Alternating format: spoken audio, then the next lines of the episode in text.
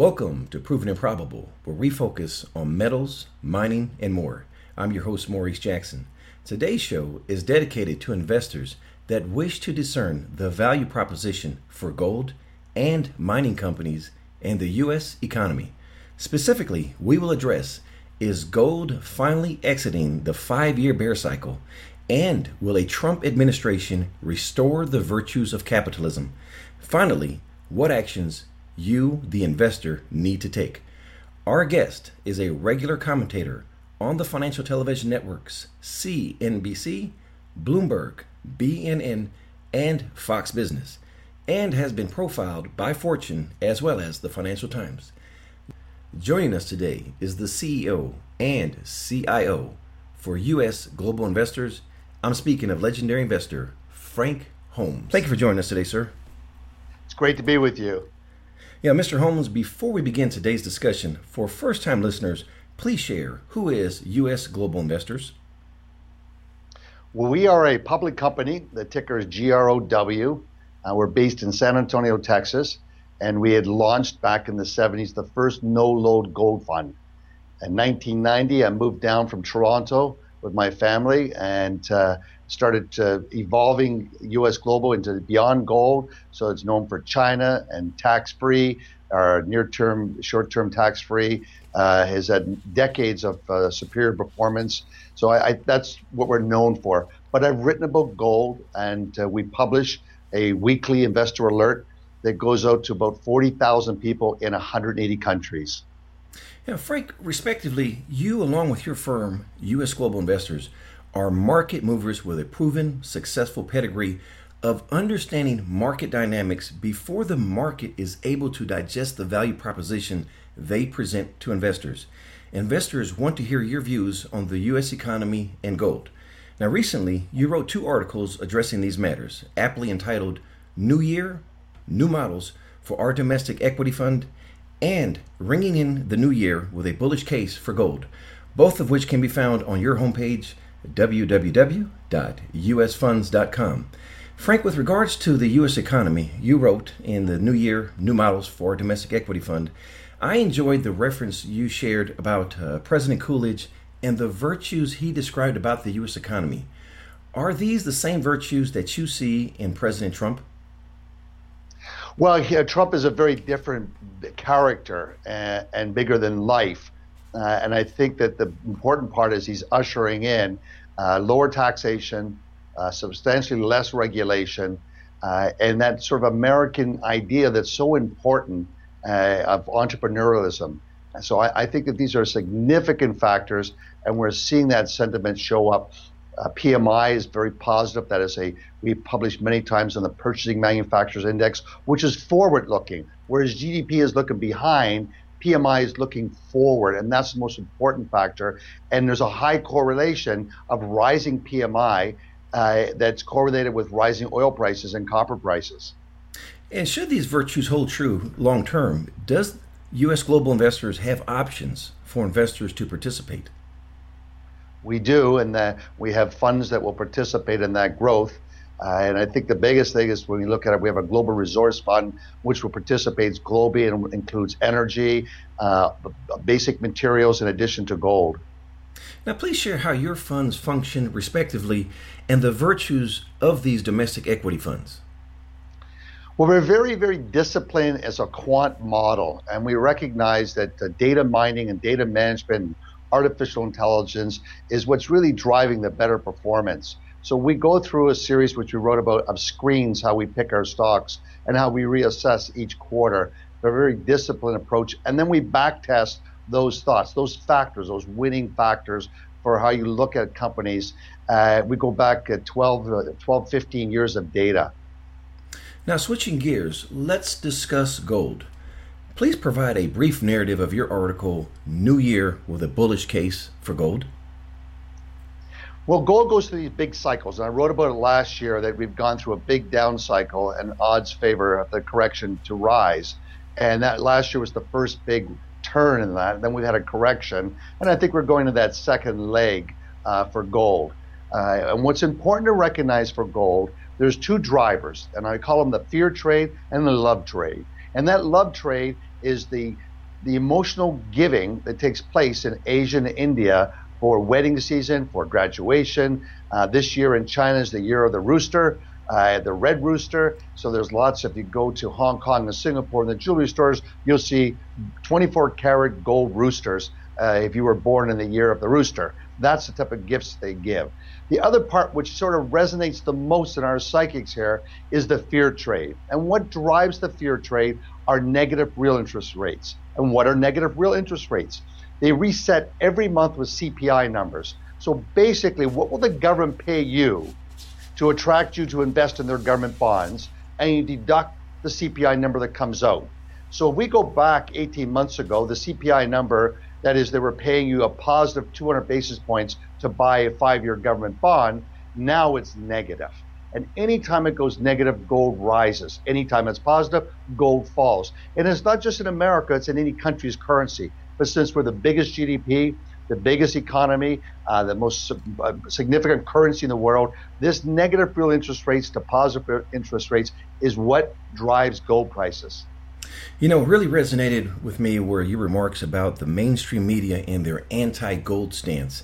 You know, Frank, for our listeners, they understand that inflation is the expansion of our currency and that higher prices are the effects of inflation, which is juxtaposed to how Keynesians misuse the terms of inflation, meaning higher prices. You alluded to it just a second ago, but for first-time listeners, can you just make sure we can just clarify this here? Can you please share the difference between real and nominal interest rates, as a number of investors have bonds in their 401ks, but they're not aware of the pernicious effects of inflation?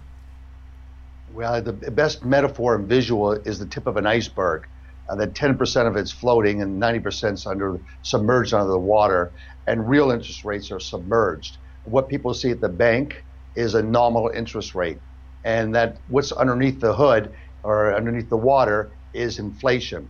And that CPI number comes out every month. So it's a simple deduction. What are they going to offer you? It resets every minute. You look at 5-year, 10-year, 2-year government bonds, deduct the CPI number, and that gives you a reflection. Are they paying you, offering you a positive rate of return above the inflationary rate or a negative? Whenever it's negative, then you want to have some real assets. And gold is the fourth most liquid asset in the world, and gold is real money. Now, as for the media that's so anti-gold, I always chuckle because the Federal Reserve has the highest, largest, greatest holding of gold in the world because they don't trust other countries' currencies. They trust gold. And I think it's just an important factor for investors to have a 10% weighting in gold. I've advocated a 5% in bullion or gold coins or beautiful gold jewelry and another 5% in quality gold stocks. And speaking of that, are you more excited right now about gold or gold mining companies? Gold mining companies.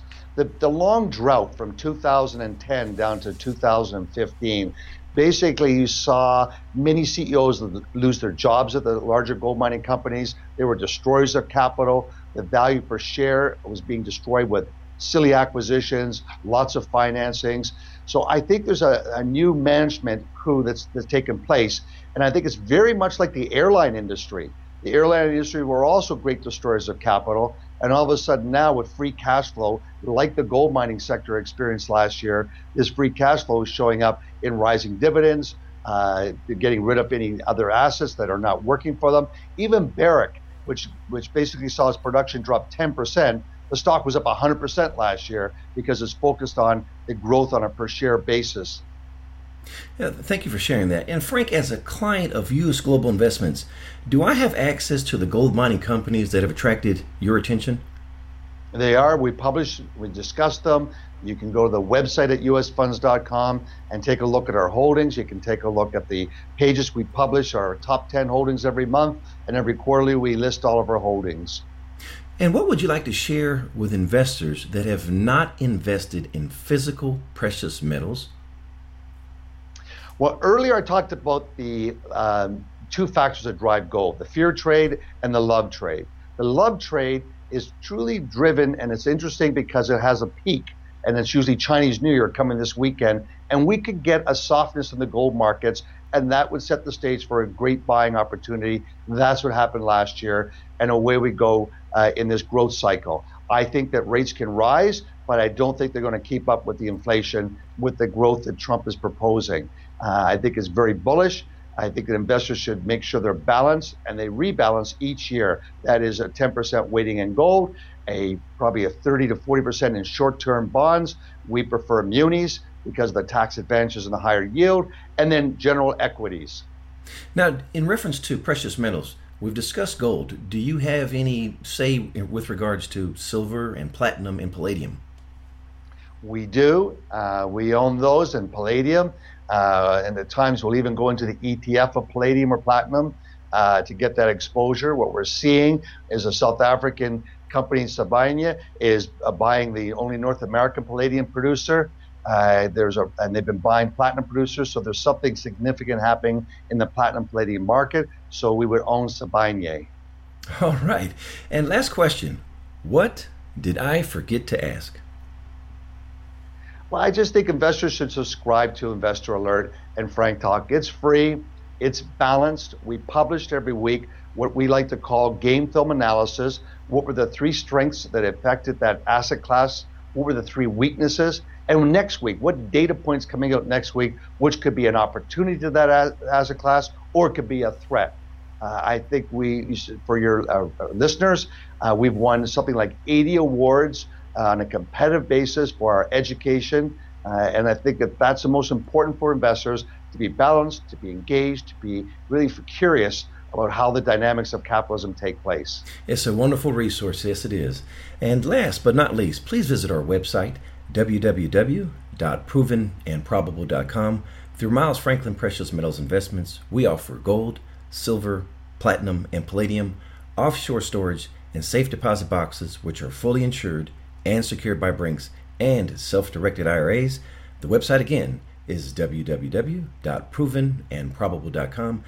Frank Holmes of U.S. Global Investors, thank you for joining us today on Proven and Probable.